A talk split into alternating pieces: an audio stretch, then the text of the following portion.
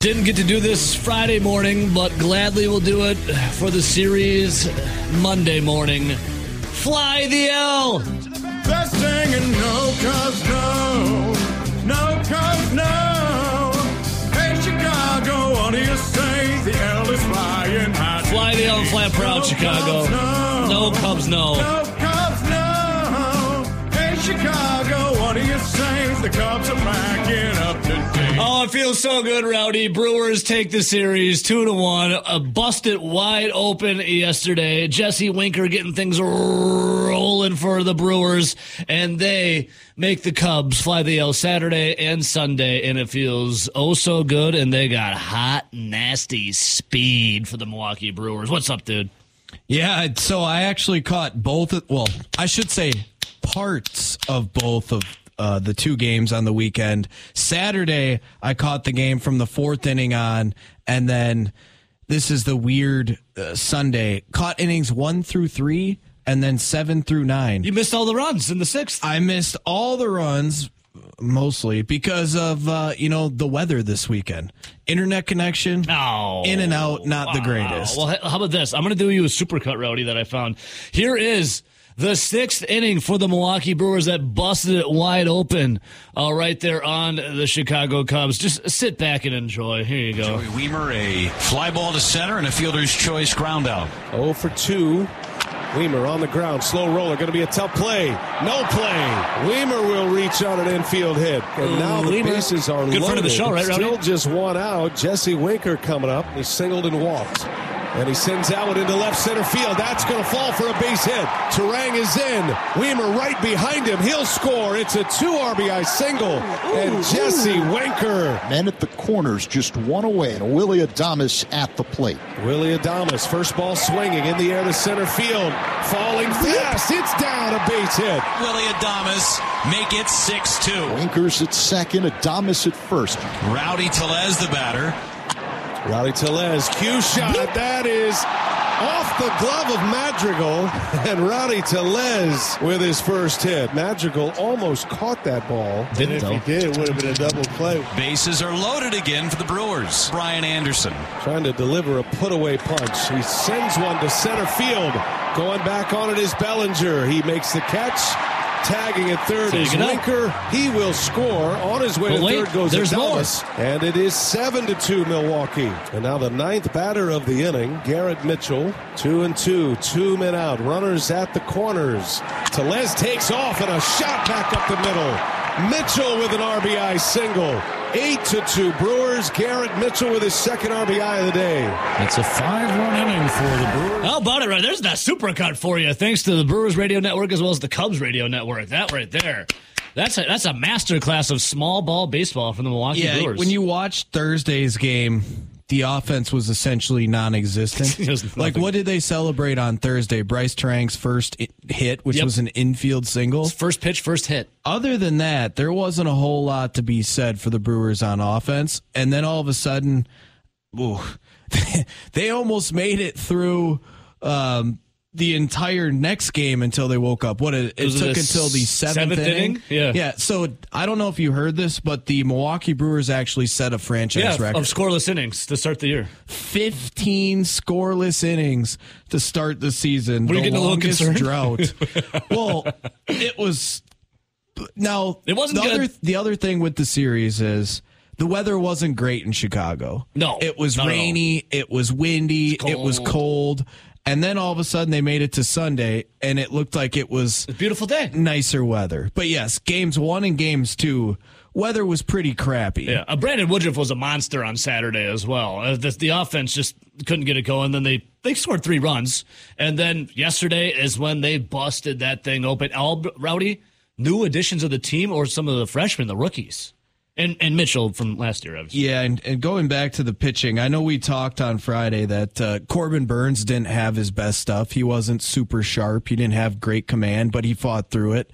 And still, if you take away probably well, there was one for sure. If you take away the other mental error, his line looks a lot better. Yeah. even though it wasn't his best stuff. Brandon Woodruff, Wood, bleh. Brandon Woodruff looked good. Monster. Like outside Beast. of the one pitch that he didn't get up high enough where Ian Happ took him deep, Mm. that still wasn't the easiest spot for Happ to hit it out. So yeah, outside of that one pitch, I mean, Woodruff looked sharp. His command was on. And then you look at uh, Eric Lauer almost blew it quick yesterday. Came back around quick though. overall though, I thought for three games, you know, huge sample size of three games, the bullpen has been okay. Yeah, dude. This So uh, far. How about this Gus Varland guy? Um, what he gave up a. Uh, Varland was a little shaky Thursday, or was it Strzelecki was looking good on Thursday? Strzelecki has looked really, So really good. been looking good. Uh, let's see here. Yesterday it was. Uh, did you figure out how to say his name right? Pi- Pi- Payamps? Yeah, that's what it is. Payamps? Joel Payamps. Payamps comes in, then Guerra, then Hoby Milner, then Gus Varland. Uh, Brewers get it done nine to five. It would be uh, what Guerra giving up uh, a, a little bit out of there, but yeah, Eric Lauer right away was a little shaky, then settled in. I got comments from Craig Counsell talking about it. Uh, Jesse Winker talking about you know trying to settle into his new team as well. But dude, the Brewers, and I know RJ when he pops in here, he'll say it again, but we'll talk about it today as well, and throughout the season. The Brewers have a lot of speed on the bases, and all these young guys and new uh, faces to the team are really. Now I know it's three games in, but and yesterday's was exciting. But these new guys, Rowdy, are bringing it. I'm loving it. The only thing I don't like is Luis Urias being down uh, for what six to eight weeks, and the thing on the eight week side of things. But that brought up uh, opportunity for who? Yeah, Joey Wiemer, guy that we had on these airwaves in 2020. It's a Yeah. And- guy that when they drafted him, I I liked his profile, and He's looking good. hopefully it comes to fruition. I mean, first at bat was a double. Yeah, the guy, the guy's looking good. I know it's again early, but still, I mean, uh, sports are what have you done for me lately? And lately, the guy's looking good. But if you if you look at the Brewers' top five prospects in the farm system, numbers three, four, and five are all at the big league level, and that's obviously Garrett Mitchell, Brice Turang, and now Joey Wiemer. But another thing about their prospects, those top five guys now Jackson Chourio, Sal Frelick, Garrett Mitchell, Brice Turang, Joey Wiemer in the last two seasons have all spent time as top 100 prospects in baseball. Yeah. And now you got to look a little bit into maybe what the future for the Brewers looks like because they are good, they are fast, and by the way, Wiemer, Frelick, Mitchell, like they've basically stolen 20 plus bags every season the last few years. Yeah. So I mean, everyone knew that they were going to add speed. Now you talk about some of the rule changes with bigger bases and you know some of the pickoff stuff. Yeah, this this team. It's going to be interesting to see what they do uh, by the middle of the season, like when the trade deadline starts to get active. Yeah, um, th- yeah, definitely. And then Rowdy, you have uh, uh, this Brewers yesterday. It, am I crazy or was it all small ball yesterday? Like it was all small ball and running the base path and like you know playing like kind of old school baseball. Am I wrong in saying that? I mean, there wasn't a home run. Yeah, like how long have we been crying and bitching about the Brewers on the strikeout or hit a home run philosophy? And you know what else is funny? I, I got multiple messages from different people, and they all said, Man, this team is fun. Man, this team is fun. yeah, They didn't hit a home run. that's why they're fun is because they don't like swing for the fences and strike out and then go sit on the bench and be like, oh damn it, I can't. I'll, I'll get them next time, and then they'd strike out again. Now, also, it's a three game sample size, but, But it's a lot better than starting off the season this way than it is to I don't know. Uh, I'm not saying losing the series or being swept by the Cubs, but being like, okay, where's the offense? At least the offense showed up yesterday when the weather was nice. now, tor- pre COVID, the last couple of years pre COVID, Jesse Winker was an absolute beast for the Cincinnati Reds, and he kind of had his coming out party. And then uh, fast forward to gets traded from the Reds, goes to the Mariners for one season, has a down year, then gets traded to the Milwaukee Brewers for Kolten Wong, kind of like a, a lateral trade where it was both two veterans that were, were slumping a little bit, Yeah. swapped for each other. Yeah. Jesse Winker looked god awful on Thursday. He did. And then Friday, all of a sudden, he's the one that had the big hit, and then he had more big hits on Sunday. Yeah. Or Saturday and Sunday. Yeah. Jesse Winker, and we were talking about this on Friday. I think you would had to go leave the show quickly to r- run down to the hallway down here, Rowdy. And Ben had said was talking about Winker and be like, I just don't know if you know he's gonna he's a guy that's been struggling the past couple of years. You know, coming to the Brewers, this is the big splash. I don't know if he's gonna turn it around. Yeah, yeah. Well, what you saw Saturday and Sunday, it's a sign of hopefully a good sign of good know. things to come. I don't know how Jesse Winker's season will go because he's not getting any younger. Right. Um, he clearly is limited defensively on what he can play when you talk about corner outfield. And clearly, it's hard for him to play much left field when you're paying Christian Yelich what you're paying him. So he's pretty much relegated to the DH at this point. But I will say this when you look at Jesse uh, Winker's profile, J- uh, Jesse Winker is a guy that, when healthy, has had big power seasons and he's a left-handed hitter.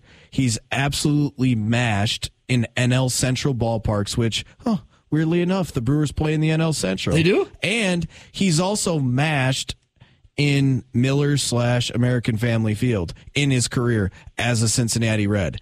He hits the NL Central well, likes those ballparks, likes your home ballpark, and he's a left-handed hitter, which we already know plays up a little bit at American Family Field. So if he's going to do it somewhere, this is the This is profile for him to do it. Why not be it for the Milwaukee Brewers again? Fly the L, Chicago. And if he can't do it here, well, Well, he's going to be a free agent, and uh, he's probably it's going to be hard for him to catch up. We'll see you later. There is a three-way tie for first place in the NL Central. Cardinals, Reds, Brewers all sit two and one. Pirates and Cubs in the basement at one and two. Yeah, after two days in the NL Central, everybody was knotted up at one and one. Yeah, uh, our guy, our guy Mike Becker, Jermichael Buckwheat texted me on Saturday. Rowdy, he goes. Or uh, Saturday night, and he goes five way tie for the NL Central, first place. it's like, all right, Becker, miss you too, brother. Luke Fickell Lightning? Luke Fickell, Badgers' new head coach, put up the bat signal yesterday for Wisconsin. Uh, Kind of out of nowhere, the bat signal. Well, that's how the bat signal usually works, right? Yeah. You never know when it's going to be turned on. No. Luke Fickell turns it on on Twitter yesterday. And Wisconsin staying within the state to land its next commitment in the class of 2024. Three star offensive lineman Derek Jensen out of Hartland announced his decision yesterday afternoon. Staying home, he said. He recruited just about everyone in there, thinking, you know, his family, God, etc. Six foot six, 285 pounds, ranked as the fifth best player in the state and the 33rd best offensive lineman in the country.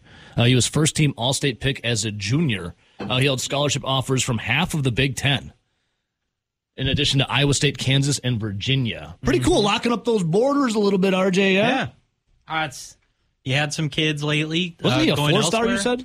Yeah. Um, I, earlier in the year and even last year, he was a four star in a lot of places. And now, uh, once again, when you commit to Wisconsin, your stars automatically drop for some reason. um, Pretty cool. Wisconsin. They get also uh, him, Jensen, and tight end Rob Booker from Waunakee. Yeah. Wisconsin now gained commitments from two of the top five players in the state. Uh, so Luke, uh, Luke, Lickle, Luke Fickell, Fickell. and his staff also hot after another offensive lineman, Donovan Harbor from Waukesha, and Nathan Roy from Mukwonago, along with running back Corey Smith from Waukesha. So locking up those borders for the Badgers in what uh, it the fourth practice or the fifth practice coming up here? I think it's the fifth, Fifth. practice coming up. yeah. Um, I saw I was watching the news when I was up in Lacrosse on Saturday, and Fickell was talking. He's like, "Yeah, we're we're just loving it. We're loving the vibes. We're loving you know the the jump they're making in practice, and just our commitment of of you know maintaining success." So excitement running big time here. Uh, other commitments in Wisconsin's 2024 class: four star quarterback. Don't forget Mabrey Mat- uh, gosh, crap Mettauer, and four star tight end Grant Stec. Pretty pretty stoked. When do you start? Can when you when can alum get down there and start going to practice? Can you do that right now? I don't know.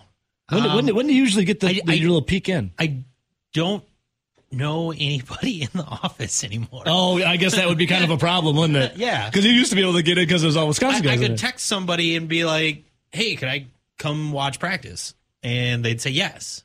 But now you don't have any of those guys' Now- numbers yeah, anymore. no, I don't. kind of a new new look, new regime. Yeah. I don't have anybody I can go in there and be like. Can't you just like strong arm the door or something and walk in? Be like, flash some kind of badge you have or something. I mean, it's there's usually places open you can get in. Okay. Um, and then it's just a matter of until somebody comes walking up to you and asks what you're doing there. Uh, I was on the team for five years, I'm MFer. yeah, like, uh, you know, I also used to have names I could drop and be like, oh, so and so invited me, and somebody be like, yeah, it makes sense why I didn't find out then. Oh, yeah. Oh, So you it'd oh, Matt like- Bernstein invited me? yeah, maybe He works for the university but Yeah, so uh, I mean, my only time this year might be um, uh, the launch. Except Oh. they they did they did post uh, uh, UW football or uh, UW Badgers posted on Instagram like a group of like ten guys who made it to a practice, which was then uh, commented on by a lot of other former Badgers, being like, "I guess I missed my invite." Uh oh. So yeah, uh, there were there were some people who weren't too happy that They weren't basically it was giving the nod? more well known uh, Badgers and or people who were still living in Madison got invites. Um, Man. but yeah, so I thought you guys just had like a key to the facilities no matter what. well, I mean, we always used to get uh, like right as spring practice started, you uh, they'd send a message out to the W Club. Yeah. uh, football uh, people in the W Club uh, for hey, this is we're doing a it'd be the Friday night before the spring game or the open practice. Um, then watch practice, uh, meet coaching staff and players and all that kind of stuff. Sure. But yeah, I I don't know if that's kind of thing's going to happen again or or when. But I mean, at this point, can't get too mad at a new brand new coaching staff wanting to just deal with the football aspect and stuff. Makes sense. Well, that was one of the questions when you talk about Luke Fickell when they brought him in is could he hold down the borders, lock up the players in state, mm-hmm. and locking up two of the top five already for the upcoming recruiting class that are going to be seniors in high school this upcoming football season. Yep. And then it looks like having a good inside track on landing the three other top five guys.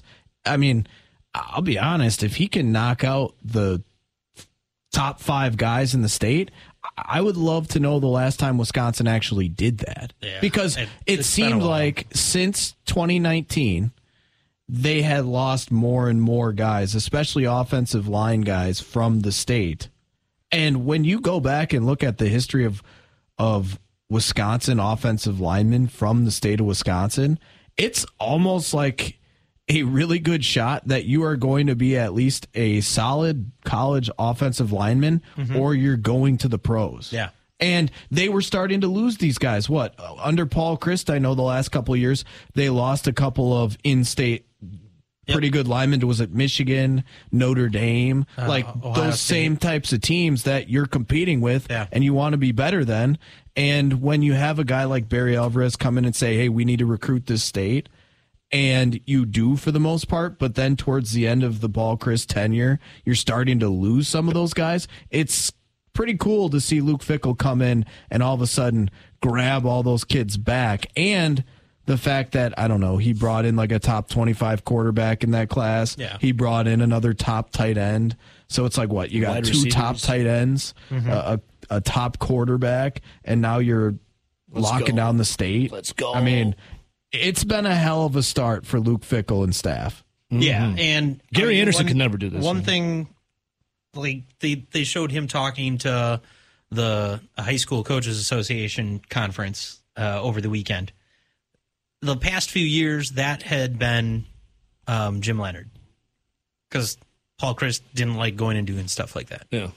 Like that's not saying that's the reason that you know you're not getting some of these top recruits because you're not showing up at a coaches convention and coaches can be petty. Yeah. They can, Oh, believe me. Oh, yeah. but there's like when when a head coach of the only university playing D1 football in your state doesn't come and speak at events, you're going to lose stuff. Yeah. You lost support because people didn't see you. You- You got to be a man of the people. And you sent Jim Leonhard to go be Like the face. it comes to the territory, you got to be out shaking hands and kissing babies. Like Yeah. it's this is what you have to do, um so whether you like it or not. But yeah, the, one of the first things you see is like the whole Wisconsin coaching staff was there meeting people. Yeah.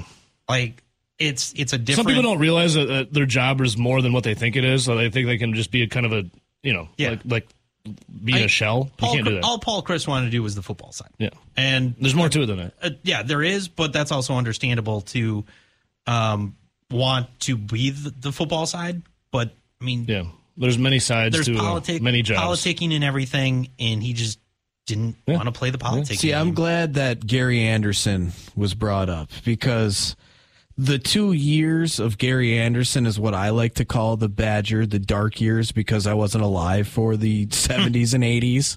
But uh, remember when Gary Andersen was here and he was, we'll say, struggling with recruits and stuff like that? And he kept saying, well, the standards are too high. The standards are too high. I haven't heard Luke Fickell say that one time. And yet I still see a lot of great players coming in. yeah, yeah, it's Weird how that happens. yeah. Uh, it's also one of those. I always felt like Wisconsin and standards was always a crutch.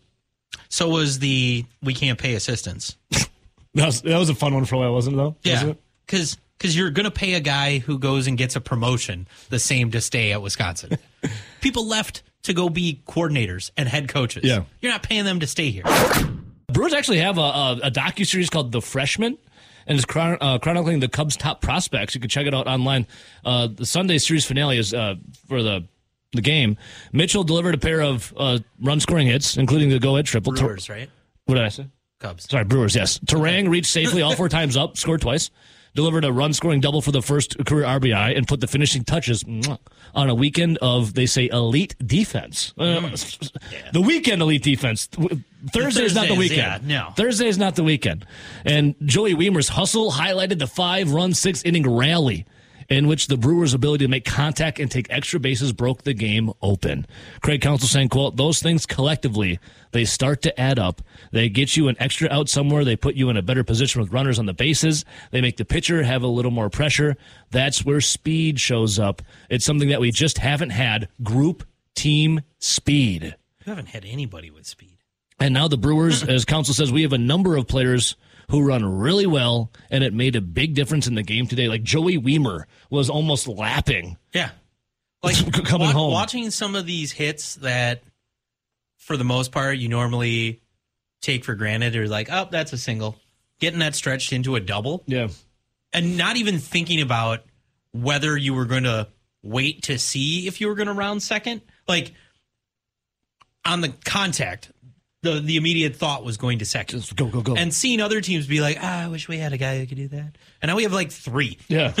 Yeah, and you're the guys you were referencing right there was Brice Turang had probably a couple of those Yep. over the weekend. Joey Wiemer, I mean, it was his first hit. That was kind of an excuse me Mm-hmm. Yeah. blooper base hit that he turned into a double. But um, yeah, I mean, overall, it was funny because Was when it I Mitchell with the triple? Yep. Yeah. Overall, when I was watching the broadcast post Thursday, so I had to go to a stream, right? Mm-hmm. And inconsistent due to some of the weather that we were having in the area.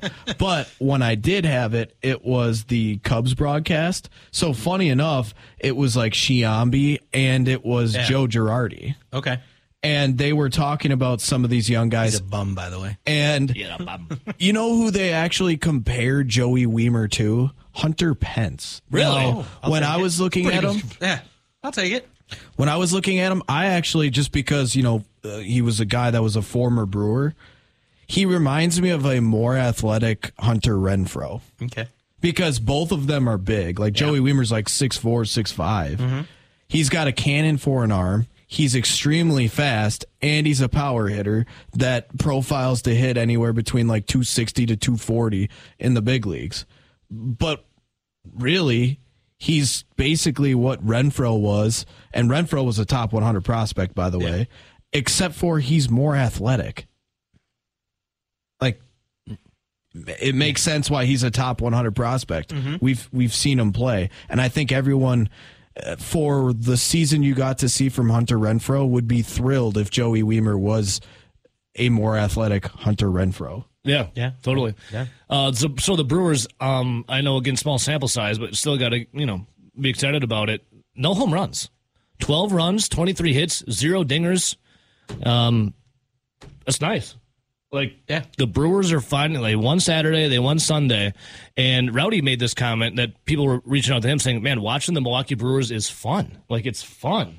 Yeah, because you see small ball. Small ball's fun. well, having having guys on base and then seeing them advance past first, it'll be interesting to see. Uh, you know, the the runners in scoring opportunity runners in scoring position opportunities this year will be way past what we saw last Totally. year. When we were when we were talking about it and be like, "Oh, look at this batting average with runners in scoring position." Then you look at the sample size and it's like they had the least amount of runners in scoring position like in the majors for a while last year. You're just like, "Man, like this offense is just bad." I don't even I don't know if you would consider quote unquote small ball fun because when I think of small ball, I think of like bunting and moving runners over. Yeah. but they're playing at least like station to station, where Mm-hmm. not everybody is is hitting a long ball. Now, let's No not let's not short uh, sell it short here. It's fun to see some home runs, but if you can consistently have base hits or, or balls in the gap and you let these fast guys run, you're going to have success too. And when people complain about, well, you know, uh, they just strike out and walk, strike out or home run, and they basically either walk around the bases or they walk back to the base. Yeah, but for those same people are the ones that don't want to bunt. Those are the same people that don't want to hit triples. Yeah. So it's uh, base, baseball You know, is tough- in a very you know, tough place to confusing place. Yeah. if it, if it was Rowdy's perfect world for baseball, how would the Brewers operate? How would baseball operate?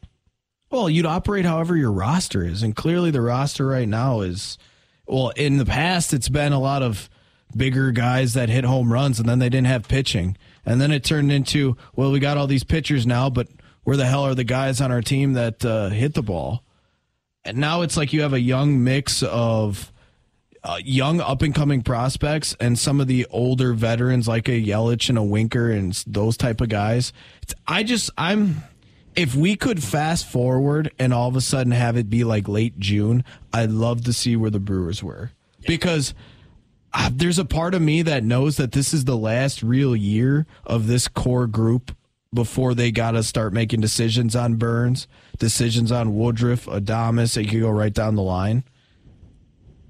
But I don't think you're they're really going to acquire too much at the deadline because do you really want to give up many of these prospects that appear and if you are in contention are going to be playing extremely well Yeah. and they're super young because you probably wouldn't. Mm-hmm. So it's it's going to be interesting because you're going to want them to trade to acquire more, but they probably shouldn't because this is just that one year, Yeah. and then it's back to this longer window of younger prospects. But if they completely nosedive and they look more like Thursday in Chicago than Saturday Sunday, then a lot of these Adameses, Burnes, and whatever might potentially be on the block getting traded in late June to through July. Well, on Bleacher Report, I just found that the 10 best trade chips in Major League Baseball for the 2023 season. This article is written yesterday. The it gives you a top 10, and second on the list for the best trade chips this year, it belongs to the Burnes Woodruff Adames trio of the Milwaukee Brewers. What's better than that? Seriously, does it does it not? Yeah, what was number one? Uh, number one is Shohei Ohtani. Okay. I mean that.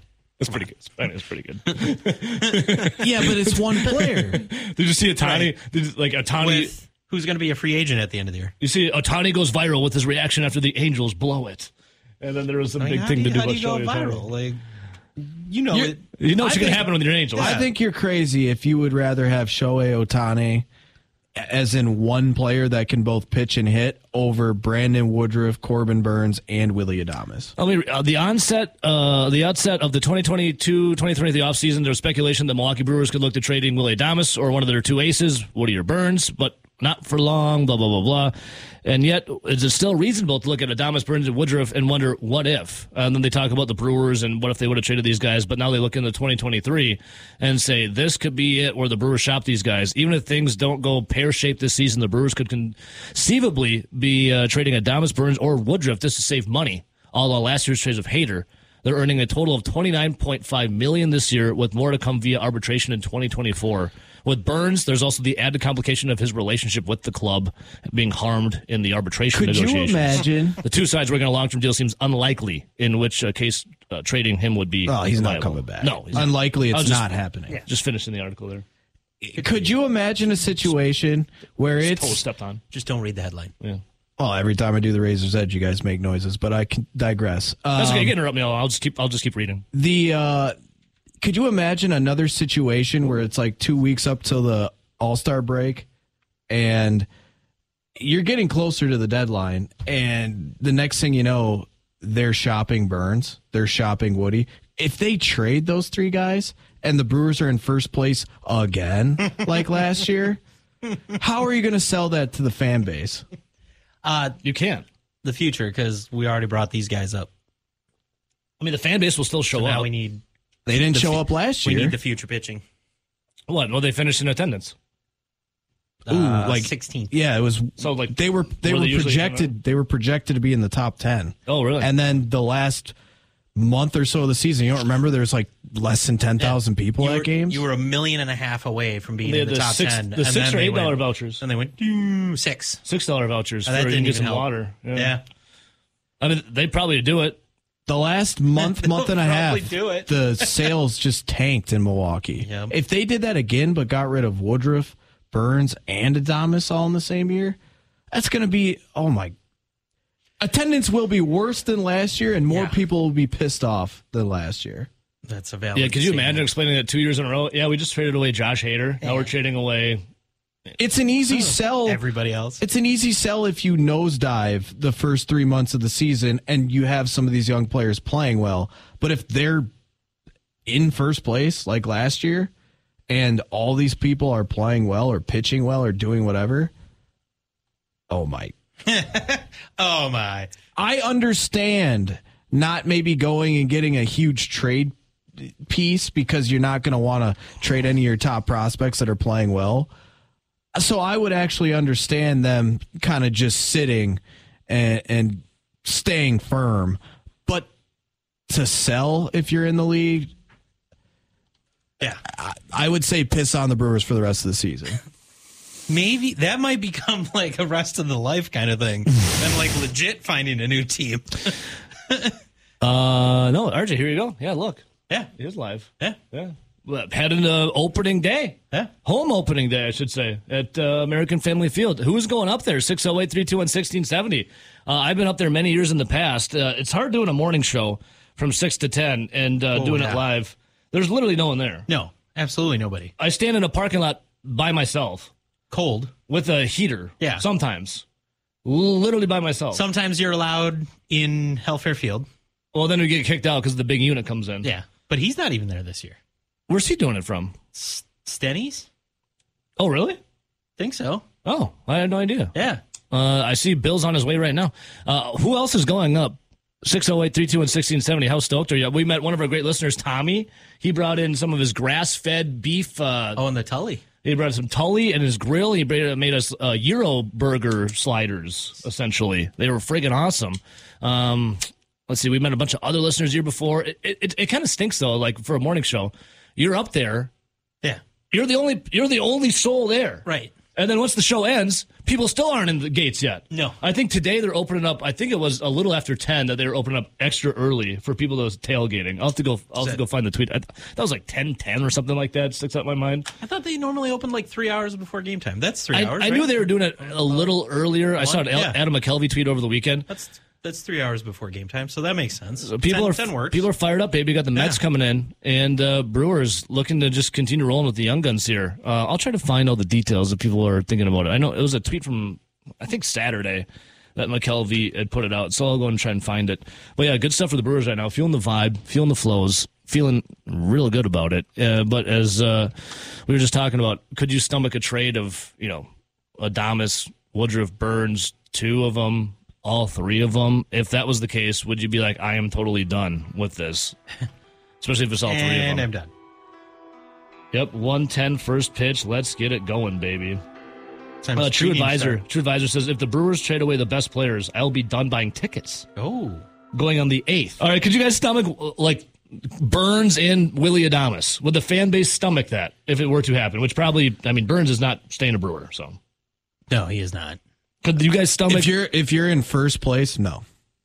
Yeah, if you're in first place, if the Brewers are in first trade, place, trade him in the offseason. do That's, do that's any Paul of them? Chris punting on the 34. What do you do with Burnes um, if you're in first place dealing? Do you tr- do anything with any of them?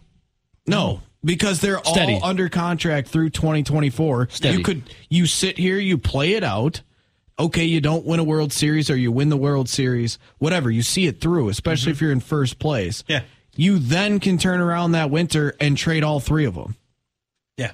And then you say, well, fans, 2024, you saw some of our exciting guys in 2023, like Garrett Mitchell, like uh, Brice Turang or Joey Wiemer. You know, insert any young guy that came up and played well. And guess what? We have even more in the farm, like Jackson Chourio, blah, blah. That's how you would sell it. You can't do it in season if you're in contention. There's no way. And if if you do, then you deserve to be spit on by fans. That's a loogie. Line one. Good morning. Who's this? Corey. Corey, What's up, Corey? What's going on, bro? not much. This is uh, I love it. This is a prototypical Wisconsin fan discussion here. We're already talking about who they're going to trade away, and it's we're only like three games into the season, but I'm, I'm here for it. It- It's already front. Um, it's already front page of Major League Baseball and Bleacher Report. Brewers' second best piece. Very true. Yeah. It's very true. So, remind me, Rowdy, Adam or not Adonis, um, Burnes and Woodruff. How long do the Brewers have that for control per se? Through 2024. So this year and next year.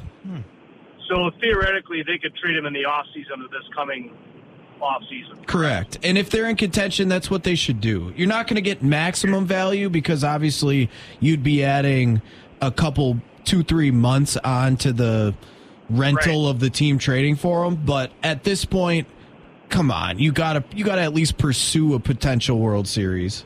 Yeah, I would say that unless they like completely fall off the map, like you said, that um, they'll hold on to him at least through this season. So uh, cheap ass Attanasio can get his money from the ticket from us, from the from the cows that he wants to get milk from all the time for free.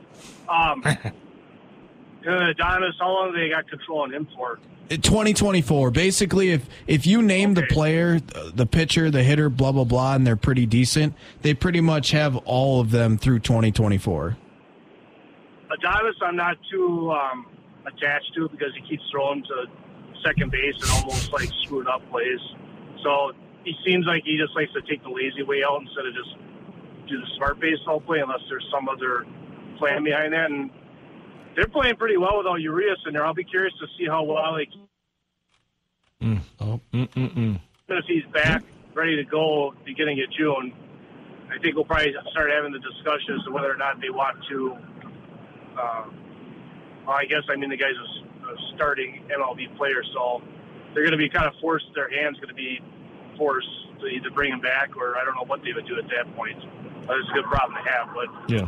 these young guys are playing real well up through there, I don't want this to be another Keston situation where he is playing well. I think that destroyed him personally um, when they decided they had to bring back Ding Dong City guy. The mayor of Ding Dong City. Come on, he holds office. and he got recalled real quick. I can tell you that much. So, um, yeah, that I hope they don't screw that that up too. But they, No, they will. I don't be holding my breath at that point. So, Well, otherwise, I'll, yeah. no, I was just going to say uh, Willy Adames is more expendable than the other two on this roster because if Brice Turang can come up and play the well uh, the way he has, I mean, he's a shortstop by trade. Uh, Luis Urias can play shortstop. Like they have a lot of other guys that can play, come in and play shortstop. They don't have anybody that can replace Woodruff and Burnes that good Correct. in the rotation. I mean, if they trade those two guys away, who would they be getting back for? Would they get? I mean, what would you say is a fair? Well, trades are never really fair, quote unquote, which I hate that word. But like, what would be a reasonable trade value getting back for that type of a talent of a pitcher? If you traded like mid-season, what, what would you think? I'd say three to four prospects in general. All of them are going to be top 30 prospects, most likely, or at least Okay. three out of the four will be top 30, and probably at least two out of the four would probably be top 10s. So if they did end up trading him away in midseason, I'd be bummed out, because it probably means the Brewers are doing trash. But um, on the upside, you'd be like, all right, well, let's see what these young guys got going on. There was a lot of that in the '90s. I can say, like, okay, well, let's see what they got in the farm system here. Blah blah blah. So, so yeah, more to be revealed. Yeah, Looking more is to always being revealed, to Corey. the Yep. This afternoon. More's always being All right, revealed. talk to you later, boys. We love you, bud. Yeah, have a good Monday. See you, Corey. Bye. There he is. And I know just because we follow this a little bit, but uh, Keston here obviously was waived, and then uh, nobody picked him up, so he was reassigned to Nashville AAA. I don't know if you've seen, but in three games he's hit two home runs. He's balling. I did see that. Guess Daddy, our man. Just wait till he gets back to the majors. Don't and they'll pitch him against a lefty. And you're like, oh, okay. Well, here we go again. Yep. Well, there, yeah, there it is. All right. Uh, details for opening home opener today. Excuse me. Uh, parking lots will open at ten ten, three hours prior to the game time. Ballpark gates will open at 11 to 10, uh, 11 10, two hours prior to game time. Uh, foul line intro is set to begin at 1245. The national anthem at 1257. You have the Rufus King High School drum line and a flyover from a B-1 bomber. So the roof's open today? Would appear to be. and the ceremonial first pitch, Miss America 2023, Grace Stanke Oh, of Wausau. And fun fact, she is the third Miss Wisconsin to win the national title. Uh, uh, and the ball, the play ball kid, Kyler Woodruff, Brandon Woodruff's daughter. Nepotism. Nepoti- definitely nepotism. So Kyler Woodruff, Woody's daughter, is out there for the play ball kid. Let's go, baby. Uh, who's headed up there? Would love to hear from you. Is that the one his wife was pregnant with, like in 2020, doing the doing the catching while pregnant? And people were like, I uh, don't know. but, but yeah, should be like two. Can you speak? You can say play ball when you're two. I feel like three. Oh yes, 2023, three, three. I don't know. Sure, why not? Good genetics. Yeah. Ready, dude? So you do intros or something when you were a kid? You were the fourth inning kid, right? I yeah, I got to do the I just listening. announcer. I got to see you got to do as many guys that went up, but obviously in the early 2000s the Brewers weren't that great. So I only got to name Like off three guys? Yeah, I only got to read off 3 guys and but it was the top of the order. It Yeah. was Scott Podsednik, Nice. Junior Spivey, Boom. and Geoff Jenkins. All right. Geoff Jenkins. I mean, that ain't a bad inning to to announce the batters for. Yeah, but that's the thing. It's like if one of them could have got a hit, I would have had at least another. Imagine having to having to have been the ball kid during that. It um, is. the batting around. I just googled it. It is. uh, yesterday. It is the kid from 2020 that they Oh, had. nice. Okay. Yeah. yeah, there you go. Look at that. August 30, August 31st was uh, the Kyler was born. Zach, what's up, dude? Not much, man. He's probably taking a, taking a dump or Oh, something. oh, he just, here he is. He just walked by the window. All right, he's coming in. All right, play cool, play cool. Zach, what's going on, man? How we living? How's How uh, how's everything been? Fantastic. How you doing? Uh, I'm great. So I was in La Crosse over the weekend, and I had my brother-in-law had the news on, and Luke Fickell, his eyes were like just piercing into my soul through the television set. And I swear I saw you meandering around in the background on one of the live cuts. You've been down at uh, every practice, yes? I have been. I have been. They've had I thought four that was you. practices so yeah, they've had four prac well, yeah. They've had four practices so far, uh the last one being on Saturday. Be back out there tomorrow. Got a total of 15. Um are you excited? I, I assume, I assume because you are a lover of sports and a lover of Hmm. Badger football, you're going to be there on the 22nd, right, for the launch? Oh, dude, hell yeah! RJ's already talking about it. The launch. Are we gonna like Yeah, pregame for it, or what are we doing? I, I thought we were having something downtown. Yeah, I thought we were all getting together, getting wasted, and going to the to the launch. no, is that is that wrong? Am, I, am I wrong with that? Well, uh, I, I will. I don't have to be in a reporting capacity or wor- working. like, like is it is it isn't it frowned upon to get pissed wasted and then you know report on practices? Isn't that or the launch? Well, here's the thing: uh, the press box is currently under construction or uh, remodeling or whatever. Um, so we're not going to be in the press box for it. So we're also just everyone's going to be in the stands. Oh. So I feel like I can I can get away with it. And what time does it all go down again? I do not know that. Oh well, we'll get the Uh, details on uh, that. I- Well, I mean, I I don't. It's like I don't. else. I don't need the certain time to tell me when I can and cannot drink. I'm a Wisconsinite, so it doesn't Right. really matter. So You're I an mean, adult and you're a Wisconsinite. if it's, I don't. It's probably not before like you know a nine, like a nine a.m. you know kick or a eleven a.m. kick. I start partying before nine a.m. for Badger Saturdays. So like, I know you do. what, what does that matter? I'll I'll have know a you buddy married anytime. Seven a.m., six a.m. Oh yeah. The only, Hell thing, yeah. the only thing I haven't done is party like Charlie, where I get up at 4 a.m. and start drinking. I have not hit that phase of my life yet. I don't think I ever will. But Zach, when it comes not. when it comes to the four practices, uh, what what have you been noticing? Um, you know, what what's kind of stood out for you? And I know you're doing the camp as well. You and Jesse getting together, breaking down every practice, which has been awesome. Uh, what have you guys been, you specifically, been noticing about you know these four practices so far? It's been a little bit different every practice. Like, and that's kind of probably what you expect when you're installing a new offense and installing a new defense, and you have a bunch of new guys, and you have all these new quarterbacks, and so it's it's been a little bit different every practice. Sometimes the defense dominates, and sometimes the offense has a day. And in uh, Saturday's case, it was the offense's day. C.J. Williams, the wide receiver from USC who transferred in, uh, the former five-star recruit, uh, had himself a day. A bunch of big plays down the field. Um, they were against, it was against the second team defense, but uh, that only needs to be noted real quickly. And then you just go on to say some of the catches he made were very, very impressive. So I think it's uh, I think it's intriguing every time I go down there because you just never know which one of these newer guys is going to step up and show out. And CJ Williams was that guy. I've been impressed with Tanner Mordecai. Actually, pretty impressed with Braden Locke as well, who's essentially uh, the number two quarterback. There really hasn't even been a competition there. It's been Mordecai with the ones and Braden Locke with the twos. And so, yeah, I mean, it's it's really depends on which day. Uh, I could go down there tomorrow. The defense could have a huge day like they did last Tuesday, and they would be the talk. But uh, Saturday was all about C.J. Williams and the deep passing game. Now, in years previous, different regimes, obviously, how many practices were you know your you and your brethren allowed to you know see and participate? Yeah. Yeah. So I went back and looked last year. We didn't get to see any of the first three practices.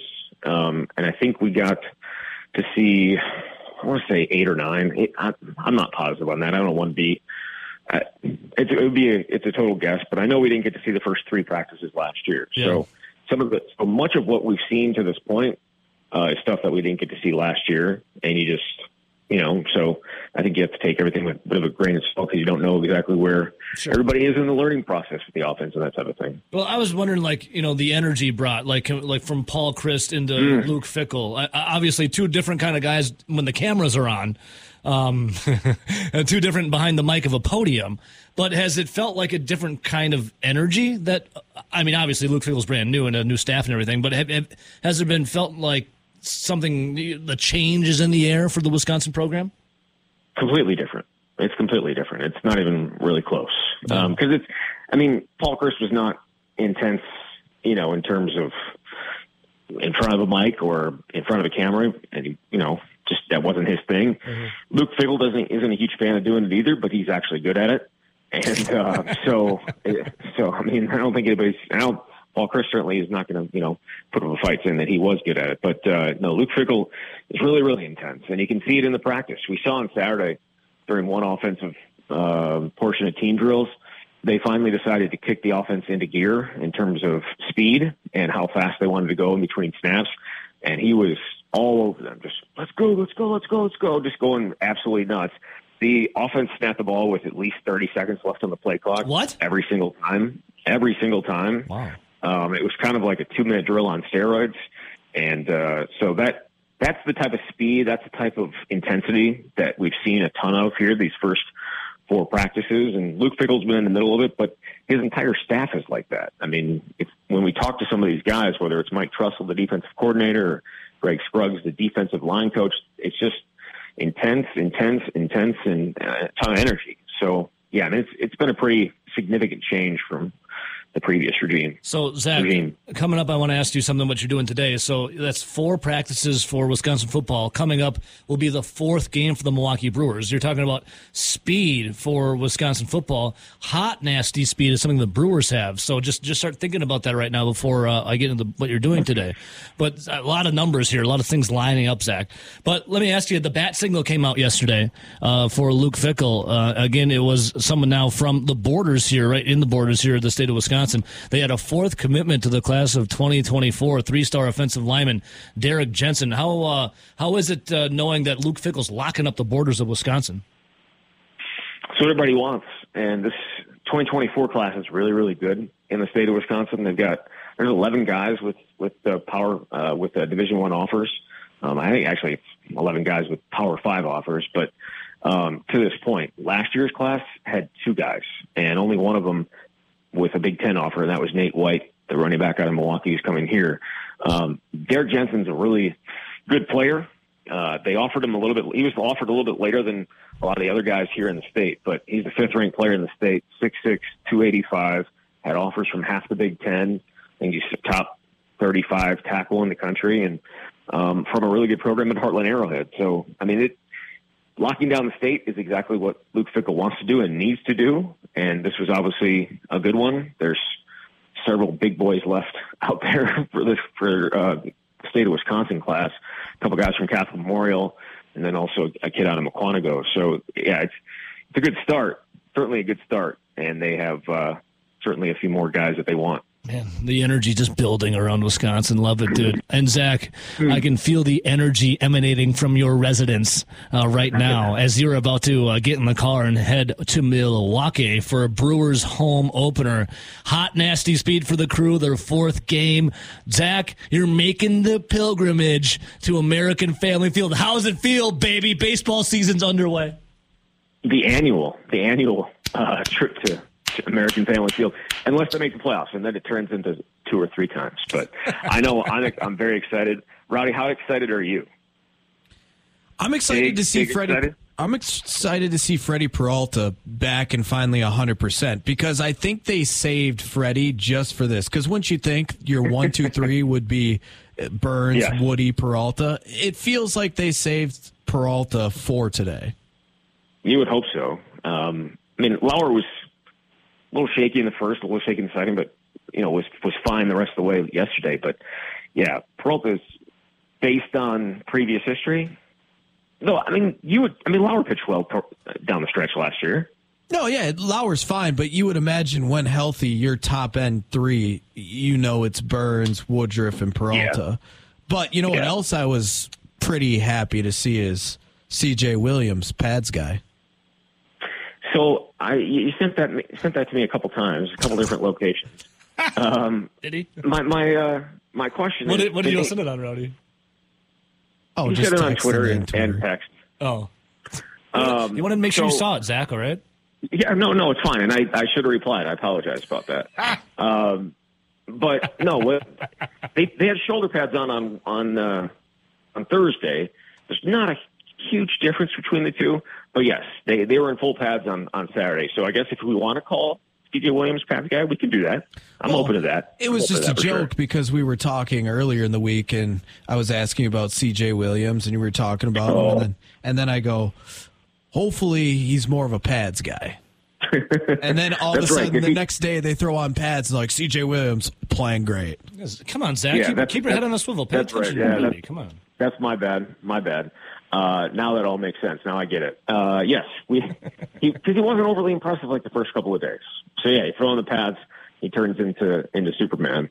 Um, it was actually hilarious. Uh, one he got into it on Thursday, threw a ball at a guy.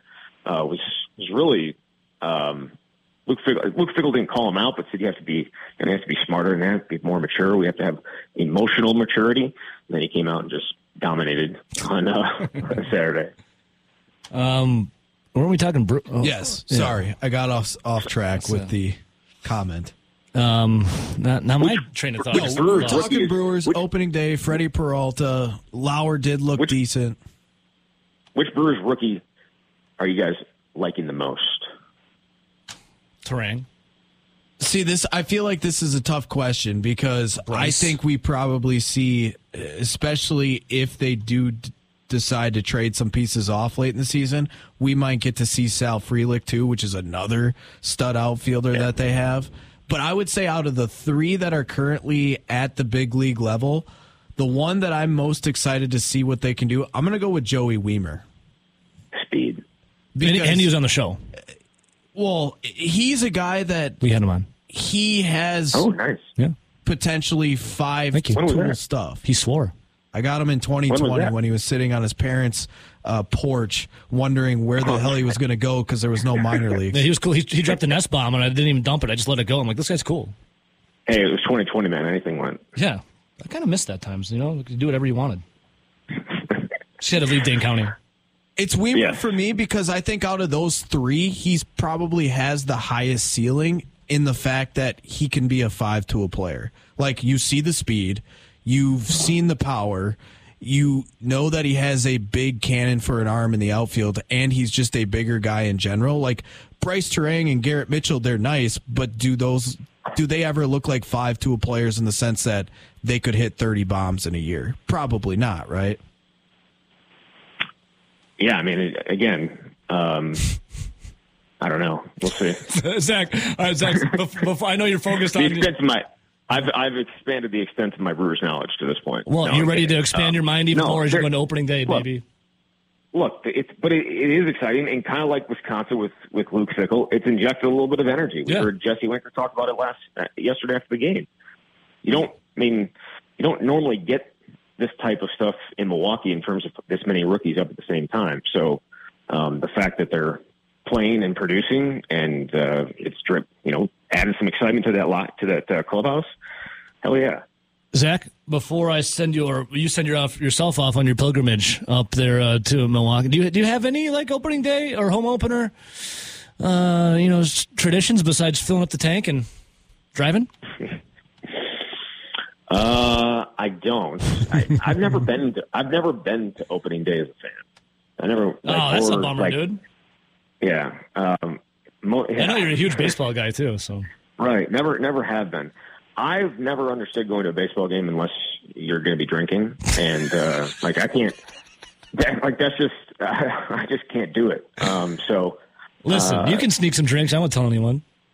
Oh, you could. I mean, see where the where the press box is. You can walk around in the in the concourse and um, in a in loge level and just don't never, Dude. don't ever actually have to go into the uh, press box. Uh, you can just walk around and just pick up drinks and food. Yeah, I did that. However many times you want. I've I would never that. do that. I but, did that. Uh, I've done that Did you? twice. Yeah.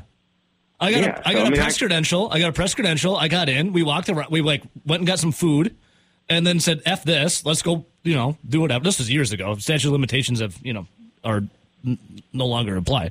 But Zach, then I just went and partied. It was awesome. yeah, no, and, And then you told me that was frowned did upon.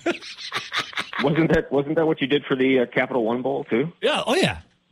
Yeah. No, no, no. And the, mm, no. Or was it the Capital One Bowl? Uh, one The I one did. One I did sit in the press box the whole time. Another one I did went and I went and kind of partied. and you, then you again you told me that was frowned upon. Hey, but again, who cares what I say? It doesn't matter what I say. I don't abide by the Big J rules. Okay, I'm my own man. You are not. I am. Yeah, my- I am Neo of the journalism. Journalists. I'm Well, Neo. I'm the one. I've broken free of the Matrix. You also said you're not a journalist, so I mean, it, all, it Exactly. also works out for you. It all works out. Zach, before I let you, you're like, yeah, you probably shouldn't be doing that. All right, Zach, before I let you go, who do you got tonight? March Madness. You going San Diego State or UConn? UConn feels like a team of destiny. They, they get on these runs, man. Whether it was Kemba Walker or um, what's his name, uh, the guy, uh, Shabazz Napier. Shabazz, Shabazz, Shabazz. Shabazz Napier. They get it. They get on these runs, man, and they just they just can't be stopped. So What about I'm going Emeka with Okafor? Ooh. UConn. Right, right, but that that team was like good the entire year, right? Yeah, they Like, were really good. they Ben were really, really Gordon. good. yeah, Ben Gordon. Um, so yeah, I'm Richard I'm, I'm, uh, Hamilton, gonna go with UConn Ray today. Allen. Uh, Zach, do you have UConn any? Uh, do you have any? Do you want to throw your hat in the ring of uh, the "You Can't See Me" celebration from uh, LSU from Angel I don't. Reese? Yeah, I, I literally could care Why- less. why- Who cares? Why, why, why did people? Yeah, You can you can see that every night in the NBA. Anytime someone scores a touchdown in the NFL, uh, people pimp home runs. Like you can see someone celebrating in some kind of way, just about in any sport you ever would want to. So yeah. The only thing, the only thing I, I have for that one is like Caitlin Clark did it to somebody else. Um, I don't know why Angel Reese took offense to her doing that to somebody else. Like the only the only thing that I think is funny, it like disrespectful. the only thing that I think Uh, is and funny about it. re- Sorry, sorry, continue. I didn't mean to interrupt. No, go for it. I said the only thing that I thought was funny about it was she waited till like there's 10 seconds left in the game and did it for like 30 seconds to Caitlin Clark, and Caitlin Clark never Yeah. acknowledged her. Like that was the funniest part to me. She's like, whatever, I don't care. Yeah, right. Like she she talks as much crap as anybody in the country. I know. It's like, who why- cares? Why would she? She can't. She can't then be offended by it. But I just I just found the fact that Angel Reese did it because she was.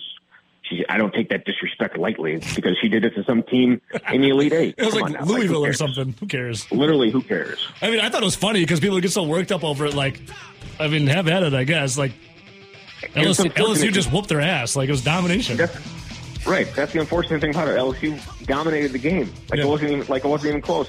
And yet, all, that's all we're talking about. But- I think I think the bigger crime against humanity would have been like maybe some of the fashion choices from from Mulkey, the head coach. Ooh, yikes! hey, but if you're bold enough to rock it, then rock it. Um, looks good to me. she wasn't wearing zebras yesterday, though. Listen, if I was like, if I was in some kind of national spotlight, I'd probably wear ridiculous clothes too. Why not? All over it. I know you know you would. I know, I know, I would. That's the thing. Zach, have fun at opening or uh, home opener. Excuse me. All right, Bring, bring home a W with you, and don't drink too much. All right.